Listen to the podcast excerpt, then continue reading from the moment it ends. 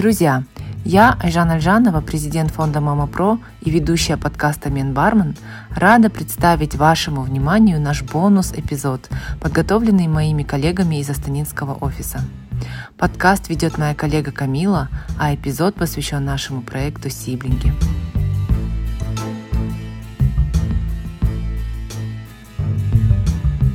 В прошлом году Наш фонд запустил уникальный проект психологической поддержки родных братьев и сестер в семьях, где воспитываются дети с особенностями. Наш проект называется «Мама про сиблинги». И сегодня в этом эпизоде нашего подкаста в гостях у нас сиблинги. Это дети сотрудников нашей команды. А, Дана Тикеева, а, Баитов Дархан, Айтмагамбетова Тамирис и Семенов Кассиров. Ребята, Рахмет вам за то, что вы откликнулись. И у меня к вам будет первый вопрос. Когда вы поняли, что ваш э, братишка или сестренка с особенностями? Всем привет, меня зовут Дана, мне 21 год.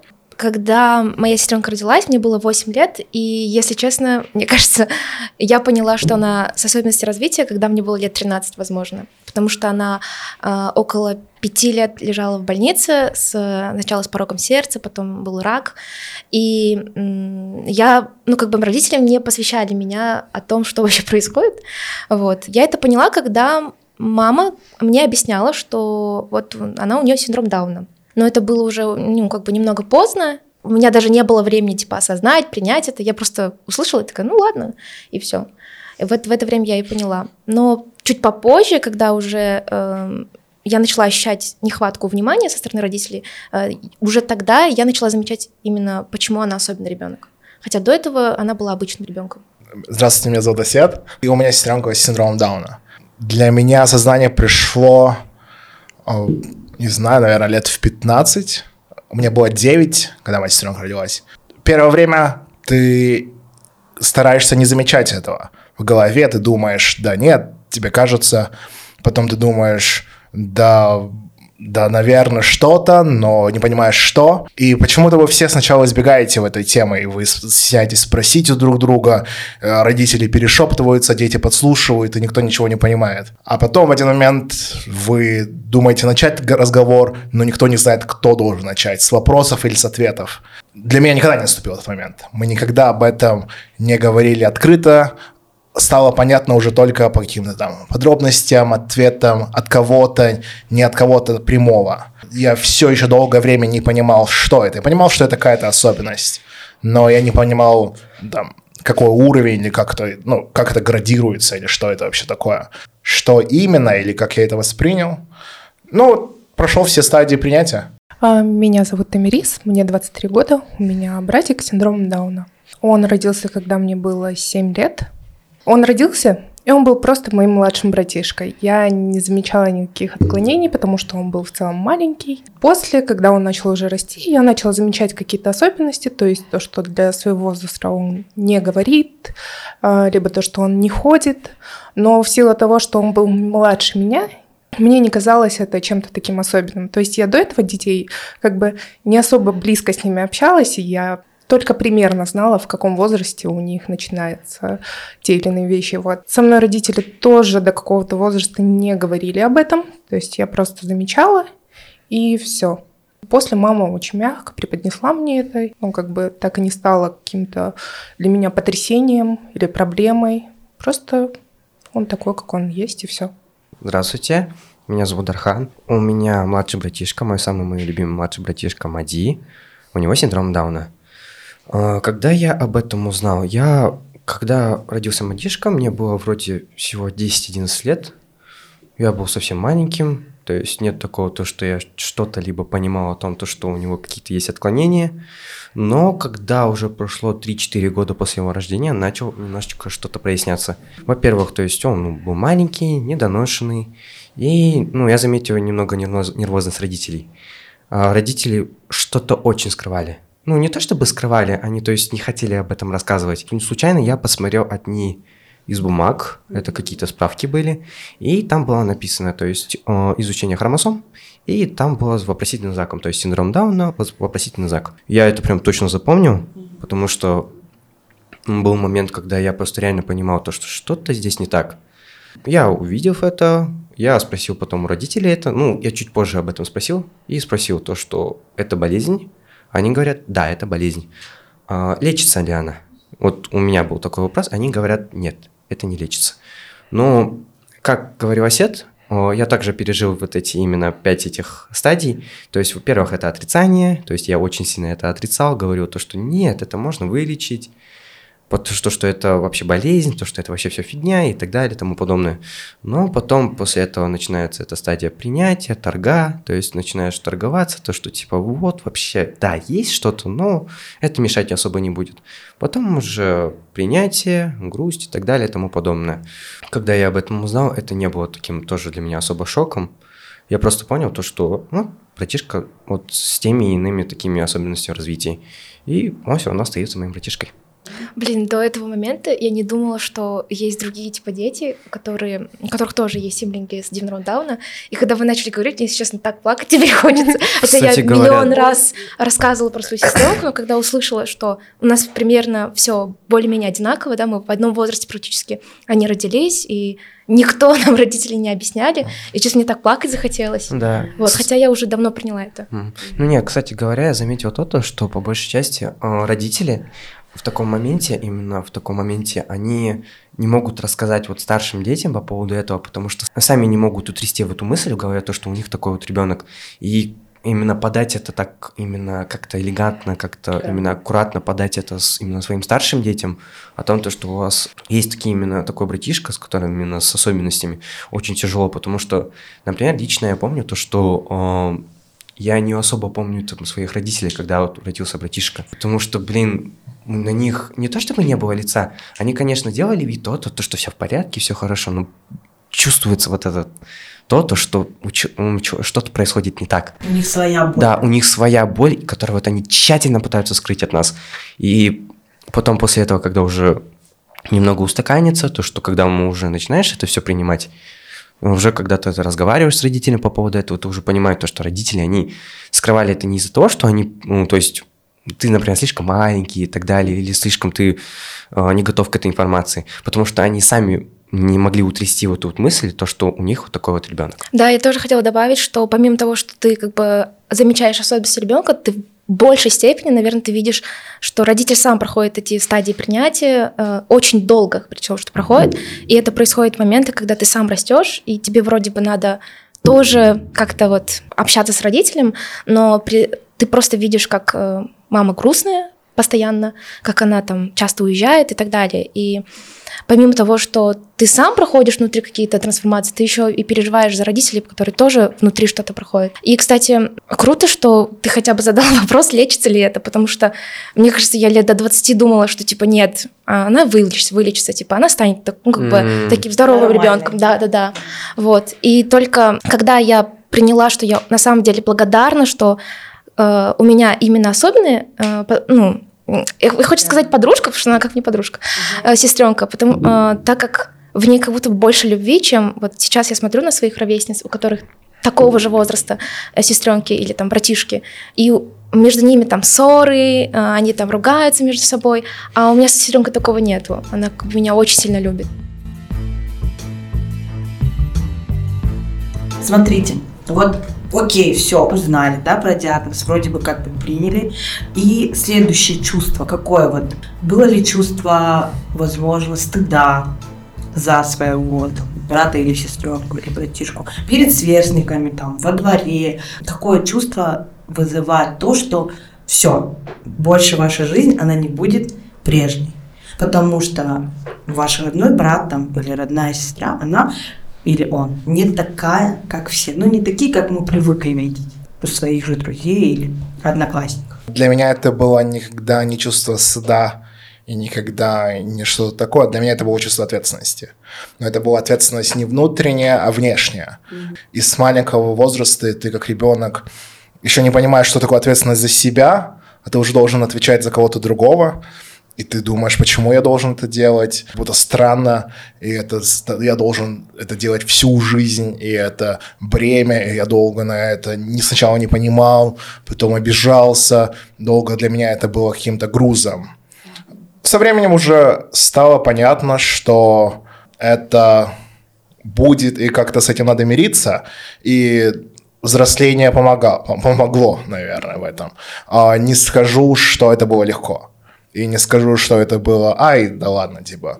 Нет, это то, что как-то в голове все время, как-то это нужно с этим э, решить или что-то сделать. Вот, и как-то это было долгое время не на своем месте, это чувство ответственности. Вот что пришло сам ко мне с этим. Но никогда не какое-то чувство негативного, там, да, стыда, на, на уровне стыда. Нет, такого не было. Ну, у меня тоже не было чувства стыда. Вообще супер, что блин, озвучили просто мою мысль о том, что это чувство реальной ответственности. А, единственное, я помню ситуацию, когда а, ко мне приходили подруги, ну, я не знаю, мне, может быть, лет было 11-12, ко мне приходили подружки, и они, их пугало, ну, моя сестренка, их, их пугало ее вид, э, ее поведение. Но в эти моменты я не чувствовала стыд, стыд, я больше чувствовала злость, наверное, за то, что как бы как ты смеешь осуждать мою сестренку, вот. Но когда я уже повзрослела, э, и вот у меня, например, появился молодой человек, для меня последней точкой, когда я понимаю, что я могу с тобой начать отношения, было, если он примет мою сестренку. Если ты не принимаешь ее, если ты для тебя она необычная, да, проще говоря, угу. то ну, мы с тобой не можем быть вместе. Вот. И в такие моменты, конечно, ты чувствуешь просто ответственность, да, за то, что ты как бы должен показывать, что нет, она другая, она нормальная. Мы с мамой, кстати, обсуждали вот этот вопрос. Mm-hmm. То есть он поднимался, то, что в взрослом возрасте Галамжан будет таким же, он никак не изменится. И мама спрашивала, то есть, как ты себя видишь, если, например, ну, родители же не вечны. Разговор прошел, я много думала и пришла к тому, что мне не думаю, что это как-то мешать будет. То есть он же родной человек, и когда мама спросила вот тоже о муже, что будет, если твой муж его не примет, я говорю, ну, мам, нет мужа, нет проблем. Я же буду выбирать действительно человека, который изначально должен будет показать какие-то качества. Не думаю, что я выберу того, кто как-то не так будет смотреть на моего братишку или что-то в этом роде. То есть он должен быть понимающий и так далее. Действительно очень прикольно то, что насколько мы похожи, и кто-то говорит, и я просто ставлю галочки mm-hmm. у себя. То, что да, потому что, да, да, да, потому что ты это держал в себе, и ты не смог это озвучить, а сейчас абсолютно чужие люди mm-hmm. озвучивают, и ты такой думаешь, блин. Да, реально, это так. Да, так оно и есть. Но у меня есть чуть-чуть немножко другая ситуация. Да, по поводу чувства ответственности, это совершенно верно, потому что ранее, когда ты, например, вот я лично являлся э, младшим в семье, а, это до меня была старшая сестра. Старшей сестрой, ну, со старшей сестрой у меня очень классные отношения. Я ее очень сильно люблю в данный момент. То есть а, у нее уже своя семья, своя жизнь и так далее. Ну, я очень сильно за нее рад. Но и раньше у нас были очень хорошие то есть, отношения. Мы всегда общались по-свойски и так далее. Я был яркий была, так скажем. После того, как родился Мади, чуть-чуть немножечко изменилось э, план того, то, что, во-первых, это внимание – наверное, вы все поймете, то, то что чуть-чуть внимание на именно ребенка с особенной потребностью, оно намного выше, нежели чем к тебе, особенно если ты средний. Хорошо. Ну, кто-то кому-то знакомый, кому-то нет. Ну, самое, честно говоря, наверное, другое немного. Когда, например, я гулял с Мади, я очень часто именно люблю с ним гулять, но не очень часто сейчас в данный момент, потому что работаю, учеба и так далее. У меня было не чувство стыда, то, что я гуляю с ним. Я всегда, я спокойно могу гулять с ним на набережной, на улице, на любных местах и так далее. Очень люблю его за такие моменты, когда он просто подходит, например, с, с другими детьми, он начинает играться, или обнимает каких-то чужих взрослых. Я только говорю, нет, нет, нет, Мадик, куда ты идешь? И, ну, самому внутри как-то теплее становится, то, что, ну, вот такой любвеобильный. У меня было некое другое чувство, это чувство боли. Почему чувство боли? Потому что ты все равно по неволе ты начинаешь сравнивать с другими детьми, как он ведет себя по отношению с другими детьми, как ведут себя другие дети по отношению к нему. Ты понимаешь, то, что все-таки вот есть. Это есть, и оно никуда не денется, оно никуда не уйдет. И это будет проходить до конца его жизни, до конца жизни, когда он будет жить со мной. Это немного тяжело осознавать. Но с этим, с- ну, с этим начинаешь, учишься жить. Я разговариваю с ним, говорю, как у меня прошел день. То, что вот у меня все хорошо, нормально. Правда, он иногда бывает момент, то, что... Ну, не то, что бывает момент, он пока ничего особо так прям сильно не понимает, но он подакивает, это уже хорошо. И вот, так что вот так могу сказать. Да, э, я вспомнила ситуацию, когда ты говорил, э, что когда я росла, у меня внутри был юношеский максимализм и как бы, ну, был жесткий переходный возраст. Этого не замечали родители, э, потому что я была ответственна за сестренку. И когда у нас случались, э, ну, ссоры, да, дети с синдромом Дауна, они очень сильные, и э, они каждую эмоцию чувствуют, ну, на 100%, да, проще говоря. Вот. И когда, например, мы с ней ругались, э, в эти моменты было сложно, потому что я могла показывать свою эмоцию злости, а потом я буду себя очень долго винить за то, что, типа, зачем ты на нее накричала, зачем ты там ее побила и так далее.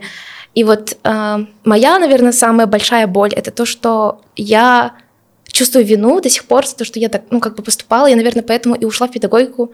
Самое больное было для, именно как для меня, как для подростка, это когда родители подходили и говорили, ну, она же особенный ребенок, ну, вот там, так далее. И ты думаешь, а почему, а что со мной не так? Ну, почему вы на меня не можете обратить внимание? Вот. Были вот такие чувства.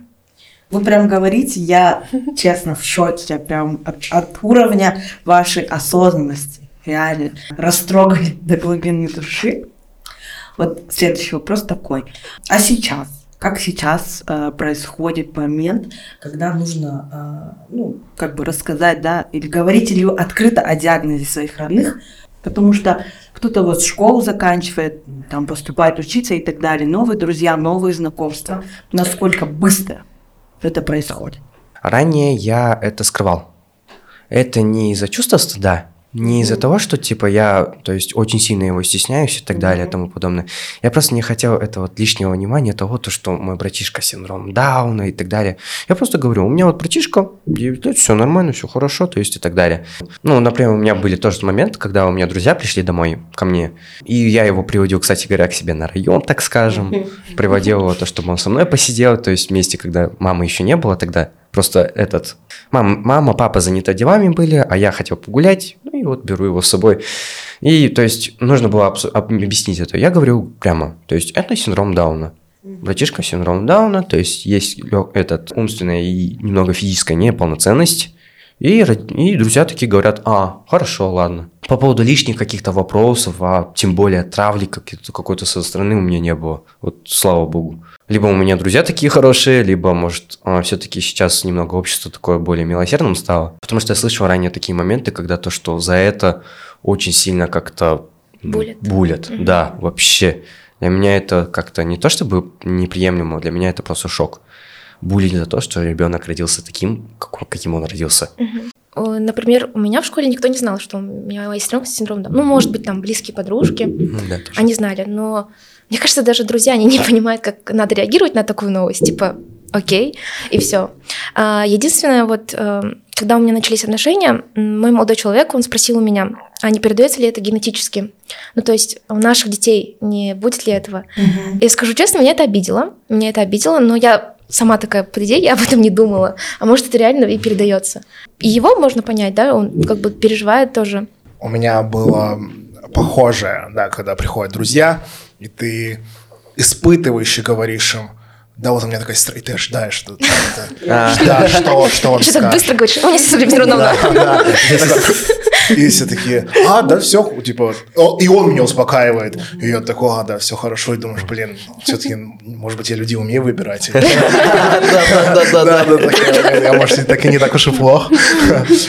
Но для меня первый такой большой шаг, я помню точно, а, я брал психологию на своем первом курсе, и мы начали обсуждать эту тему, и у меня друг поднял руку, он говорит, вот у меня сестренка с синдромом Дауна.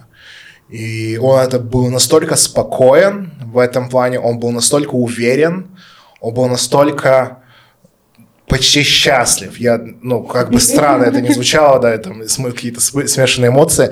Он такой, да, абсолютно, он говорит, это самый радостный человек в моей жизни, сказал. И я такой, вау. И я как-то даже мне стало, стало даже немного стыдно за самого себя, или то, что я так не говорю, или почему я так не говорю. И вот с этого момента точно стало легче. Важно понимать, да, что ты не один, что, оказывается, Да. бывает и в других семьях. Я, я никогда не испытывала стыд, как мне кажется. То есть я отслеживаю свои эмоции, я их анализирую, и чувство стыда у меня не возникало. Возможно, это какой-то был мой э, информационный пузырь. То есть все люди максимально тактично, максимально комфортно относились как к информации, так и... То есть тоже, да, друзья приходили, они видели, они и как-то играли с ним, и что-то шутили, но никогда никакой агрессии в его сторону я не видела от своего окружения. Да, были случаи, когда, например, мы выходим на детскую площадку, и Галамжан подбегает к детям, а они видят, что он какой-то странненький, и они такие, не-не-не, не надо. И я такая, сейчас драться буду с ними.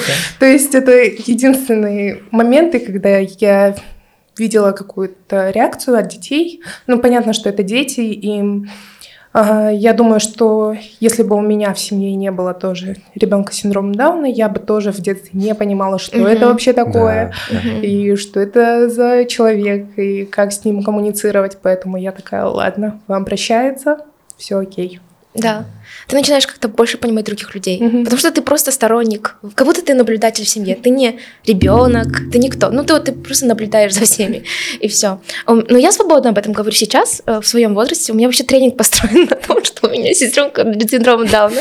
Я решила монетизировать это. Да, я решила это. Бизнес-планы. Я решила это монетизировать, поэтому, ребята, вам бизнес-идея. Вот. э, Сколько? Сколько стоит? Цифры назови А, Ну, за час тренинга я беру 20 тысяч тенге, например, и, знаете, я когда веду тренинг, очень много ко мне подходит подростков, я именно для подростков веду это, очень много ко мне подходит подростков, которые говорят, а вот у меня там а, братишка, он там умер, например, или у меня там сестренка, э, там старшая сестра, она там больна чем-то и так далее. И то есть я понимаю, да, у них де- э, их братишки, сестренки не синдром Дауна, но они косвенно тоже относятся как-то. И когда я об этом свободно говорю и, и рассказываю про, про нынешнее свое отношение к родителям именно, то они отпускают это. Они отпускают, и они начинают принимать. И я вот поняла, что моя миссия это учить просто людей, научить других понимать других, и все. Вот. И, мне, и вот когда вы говорили, я такая думаю, вау, есть другие, что ли, люди, такие же, как что ли. Вы испытывали Да. тоже спектр эмоций. Хорошо, смотрите, синдром Дауна – это генетическое заболевание. Когда приходит понимание того или э, боязнь того, что, возможно, это может повториться, э, как вот с этим справляться? Или вообще ну, были ли такие чувства у вас? Ну, вопросы в голове. Да. В целом, страшно иметь детей. Мгм. То есть я еще не пришла к тому возрасту, когда я хочу завести ребенка. Нет детей, нет проблем. Очень удобно. Э, Ну, я лично хочу семью, и я стараюсь чаще читать книги про э, то, как строить семью, потому что мне кажется, создание семьи это самая ответственная задача вообще человека, неважно от того, от- это вообще самая сложная работа вообще в целом.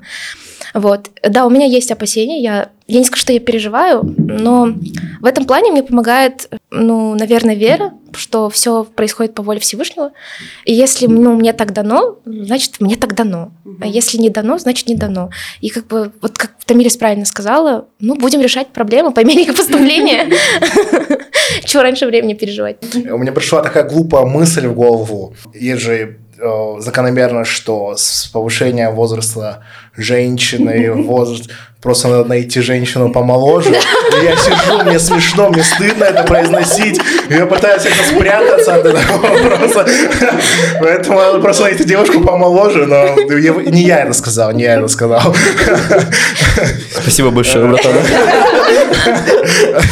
Совет на всю жизнь. Да, поэтому... Мама говорила то, что вообще это может передаться генетически. Э, Я также почитал по поводу этого в интернете. И я, ну, вообще сказали то, что это реально, ну, типа, ну, это лотерея, реально, это генетическая лотерея, то есть это нужно понять, то, что это может, ну, так карты совпадут, и все. Я особо, прям не особо не боюсь этого, Потому что, ну, как вы сказали все, нужно решать проблемы по мере их поступления. У меня вот есть план именно по поводу детей, и я буду его придерживаться. И по поводу девушки тоже теперь. Кстати, по поводу, вот, вы же сказали про девушку. Я почитала тоже, э, тоже смотрела, передается ли это, не передается. И там написано, типа, вот, что родители должны заниматься спортом, короче, типа, следить за питанием. Там, и так. Но я думаю, это должен делать каждый человек, ну ладно. Но мне почему-то в детстве это так, вот, как установка осталась в голове, что я ну, всегда, никогда не смотрела на мальчиков, которые курят, например. Мне вообще было неинтересно даже. Вот. И э, я не знаю почему, но мне как-то внутренне уверен, что если я буду за собой следить, то типа все будет нормально, короче. Вот. Хотя не факт. Далеко не факт. Ну, Это 10% идее, вообще. Но по идее, по жизни теперь все нормально будет, если следить за собой. Ну, аминь. В целом. Да, в общем и целом.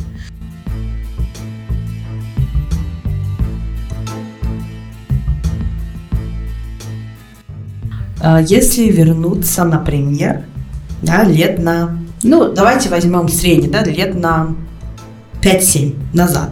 Что бы вы сказали бы своим родителям, ну, уже имея особенных родных, да, так скажем.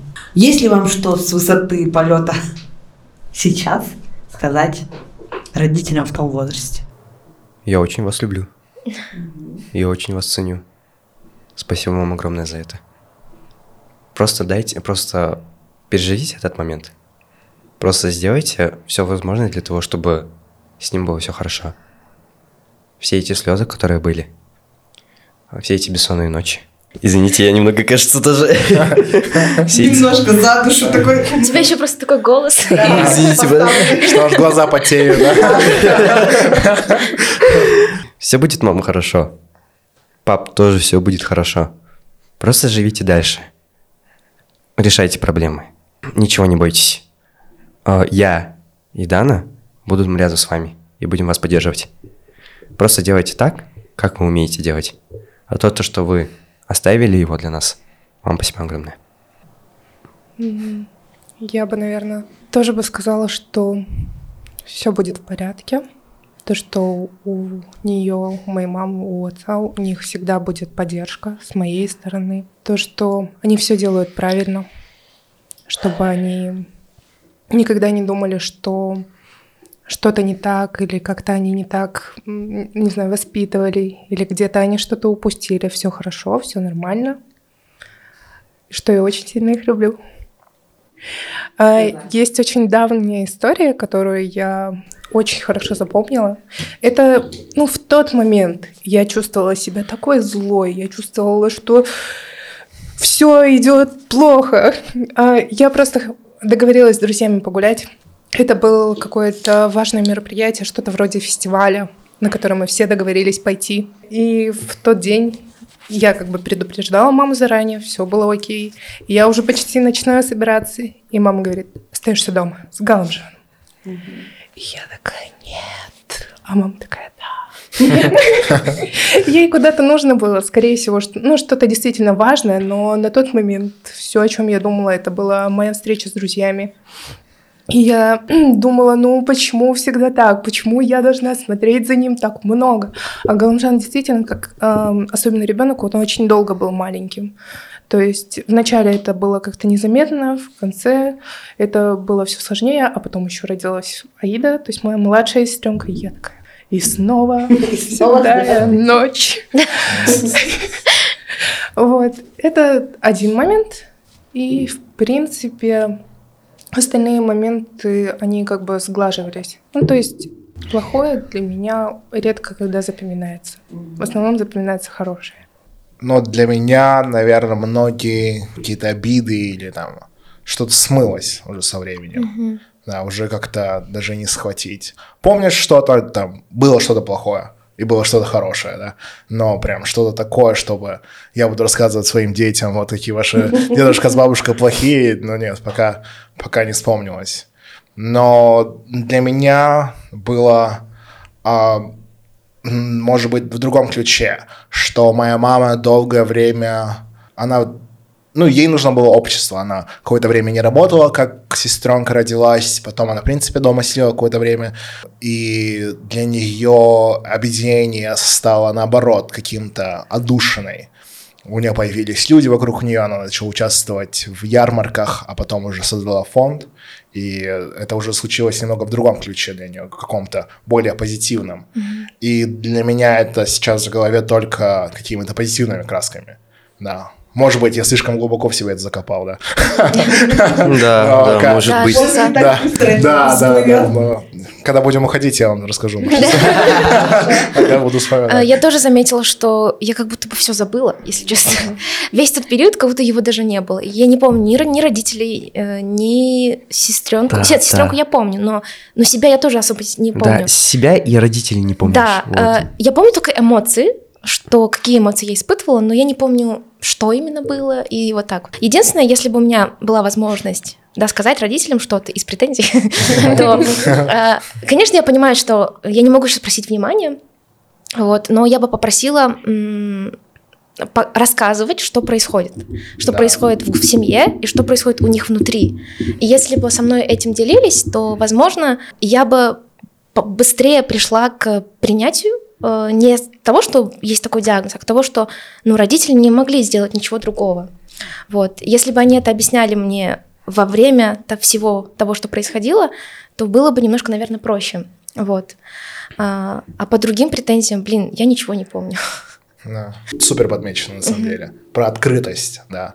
Потому что ты первое время реально не понимаешь, а потом как будто вы должны действовать как семья. Да, да, да, да. Да, а решать, ну как не решать эту проблему, а как-то Восприятие, как-то восприятие. Да, да, да, да. Как будто бы ничего не было, как будто да. бы вы вновь такая семья. Да. А, знаете, я э, после того, как Мадинка вышла из больницы, я заболела сама и сама попала в больницу. И когда мои родители приходили ко мне в больницу, навещали меня, я очень сильно заболела, меня отправили в Алмату лечиться.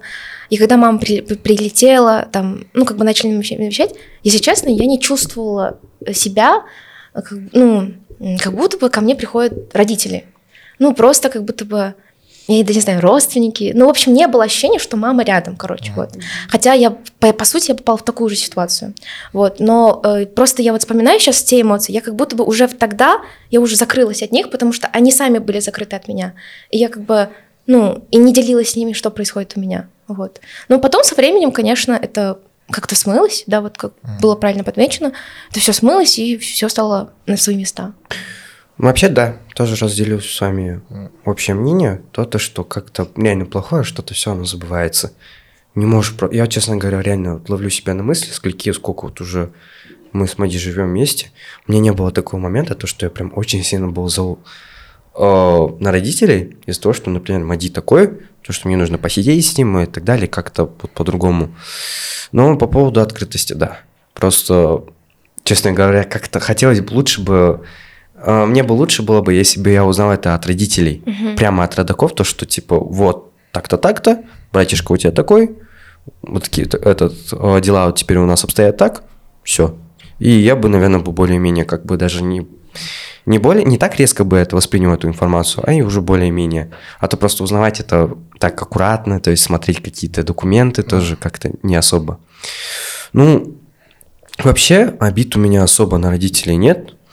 Нет такого, то, что я прям обижен за то, то, что родители меня нагружают как-то каким-то образом. По идее, не особо. Но вообще у меня есть личные так обиды, когда еще батюшки не было. У вас есть такое, да? Да, Это будет другой. Да, это уже другой подкаст. Это уже тема другого подкаста. Который тоже, кажется, нужно осветить. Да, это прожарка родителей. Ну, ничего, все нормально, все хорошо. В данный момент это самое главное. Кстати, а, я бы хотела сказать своей маме, что она не должна всю себя вкладывать в детей. Mm-hmm. То есть в какой-то момент а, до фонда Мама Про и всей этой работы она сидела после декрета очень долгое время дома. Она там пыталась где-то работать, ну, то есть администратором, но потом уходила, потому что, опять же, дети дома одни, что это такое.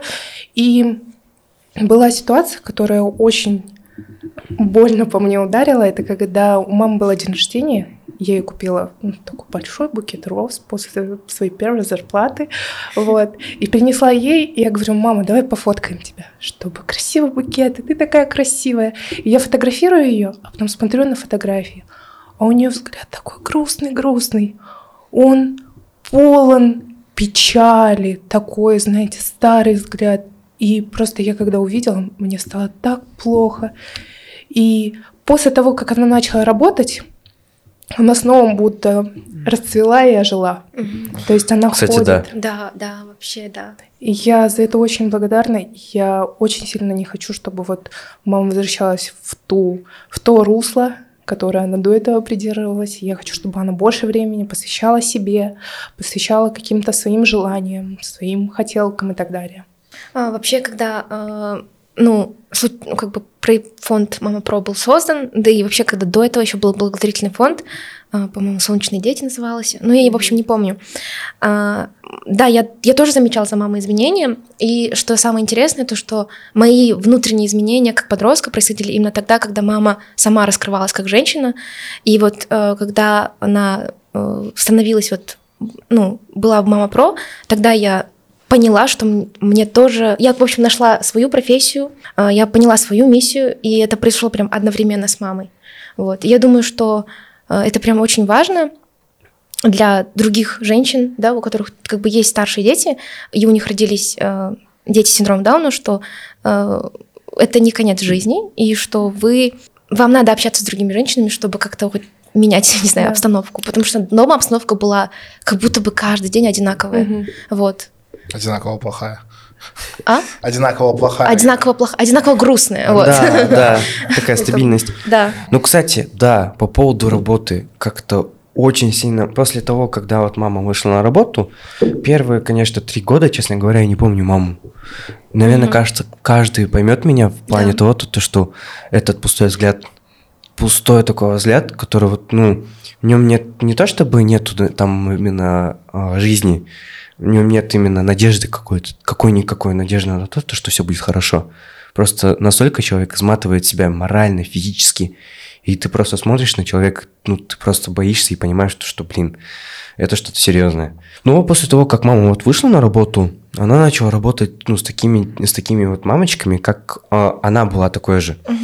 И как-то смотришь на это. Я, честно говоря, ранее очень скептически относился по поводу работы моей мамы. Вот в данный момент. Я раньше помню, мама работала ну, именно этим в детском саду, когда мы еще жили тогда в Балхаше и так далее. Именно сейчас я очень вот к этому скептически относился, честное слово. Ну, не то чтобы прям отрицательно говорю, нет, не ходи на эту работу. Я говорю, блин, ну, как-то соу-соу. Но потом, смотря то, что, во-первых, она выполняет, вот, например, ту самую миссию, которую я оставил себе вот по жизни. А, мой смысл жизни – это помогать другим людям. В данный момент мама выполняет ее сполна. А, Во-вторых, она расцвела лично для меня. То есть у нее появилось общение, то есть вот этот круг семьи, которым, в котором вот он зацикли- этот, начался именно этот, зациклично стал. Как день сурка. Да, день Да, сурка, то да. есть каждый раз одно и то же, покормить всех, покушать, поспать, покормить, покушать, моди, поспать и все такое. Но в данный момент это очень сильно ее разнообразило, ее жизнь. То есть она видит другие, много кейсов плане того, то, что нужно решать какие-то кейсы. Она начала понимать то, то, что вот ее опыт, вот этот опыт, который она пережила, э, потом опыт того, то, что вот так-то, так-то она этот, э, понимает некоторые моменты в этом, очень сильно помогает ей вот в работе. Мы приносим именно какую-никакую пользу именно обществу, и она приносит пользу себе, потому что она теперь самая лучшая, такая самая красивая для меня лично. Она вот, не знаю, всегда для меня это было такое. Просто вот именно момент, когда родился Мишка, я, честно говоря, не помню. Да. Сейчас в да. данный момент просто для меня мама вот, ну просто не знаю, вот, всегда прихожу, вот всегда прихожу, целую ее. Всегда, всегда ухожу, поцелую ее. Там неважно, она нам кричит на меня, не кричит, там я не убрал свои носки, ай, ладно, хорошо, мам, давайте поцелую вас и пойду, а вы носки я уберу потом. Ну вот так вот. Я самое главное то, что моя мама сейчас счастлива. Спасибо. Вообще в Казахстане на сегодняшний день около 100 тысяч семей, которые воспитывают особенно деток. Статистика такая плачевная, так скажем. С каждым днем особенных деток рождается все больше. И сиблингов, естественно, тоже. И вот напоследок какие-то, может быть, советы таким же сиблингам, как вы, которые однозначно послушают этот подкаст, и что бы вы сказали им? Напутствие, может быть, какое-то. А, Я бы сказала, что то, что этот ребенок родился в семье, где ты родился, это никак не боль, это не бремя и так далее, и так далее. Это наоборот, это знак, что это твоя теперь а, миссия, что это, это такой толчок для тебя, для твоего развития, что с ним ты станешь сильнее, ты станешь увереннее, что с этим опытом ты станешь осознаннее, и ты начнешь выбирать людей вокруг себя, что на самом деле это большое, большая, точнее большая-большая удача, что ребенок родился именно в этой семье. Но сейчас ты этого не поймешь, а поймешь это только потом. Но самое главное это размышлять. Потому что если ты не будешь размышлять об этом э, и не читать, читать книги именно правильные, то ну, как бы для тебя это всегда будет болью. Но если ты будешь размышлять, размышлять, учиться, ты увидишь, насколько сильно и быстро ты будешь развиваться именно только благодаря какому-то маленькому человеку. Вот. На самом деле, когда вот, ну, говорят дети с синдромом Дауна или вообще дети с особенностями развития, ну, для меня это стало просто очень большой любовью. Я очень рада, что, ну, он такой, какой он есть, и он очень заботливый, он очень любвеобильный. А, даже была ситуация, когда, например, мама заболела, я принесла лекарство, и мама вроде как спала, и я просто положила лекарство на кухне и такая, ну, встань, ты попьет, когда вот ей нужно будет, и все такое. Галамжан взял, пошел, укрыл маму, принес ей лекарство, принес воды. То есть э, он самый лучший мальчик на свете. И Просто столкнувшись с этим, да, сначала кажется, что все это прям ужасно и как это пережить, но потом ты просто проникаешься любовью, и все становится уже просто нормально.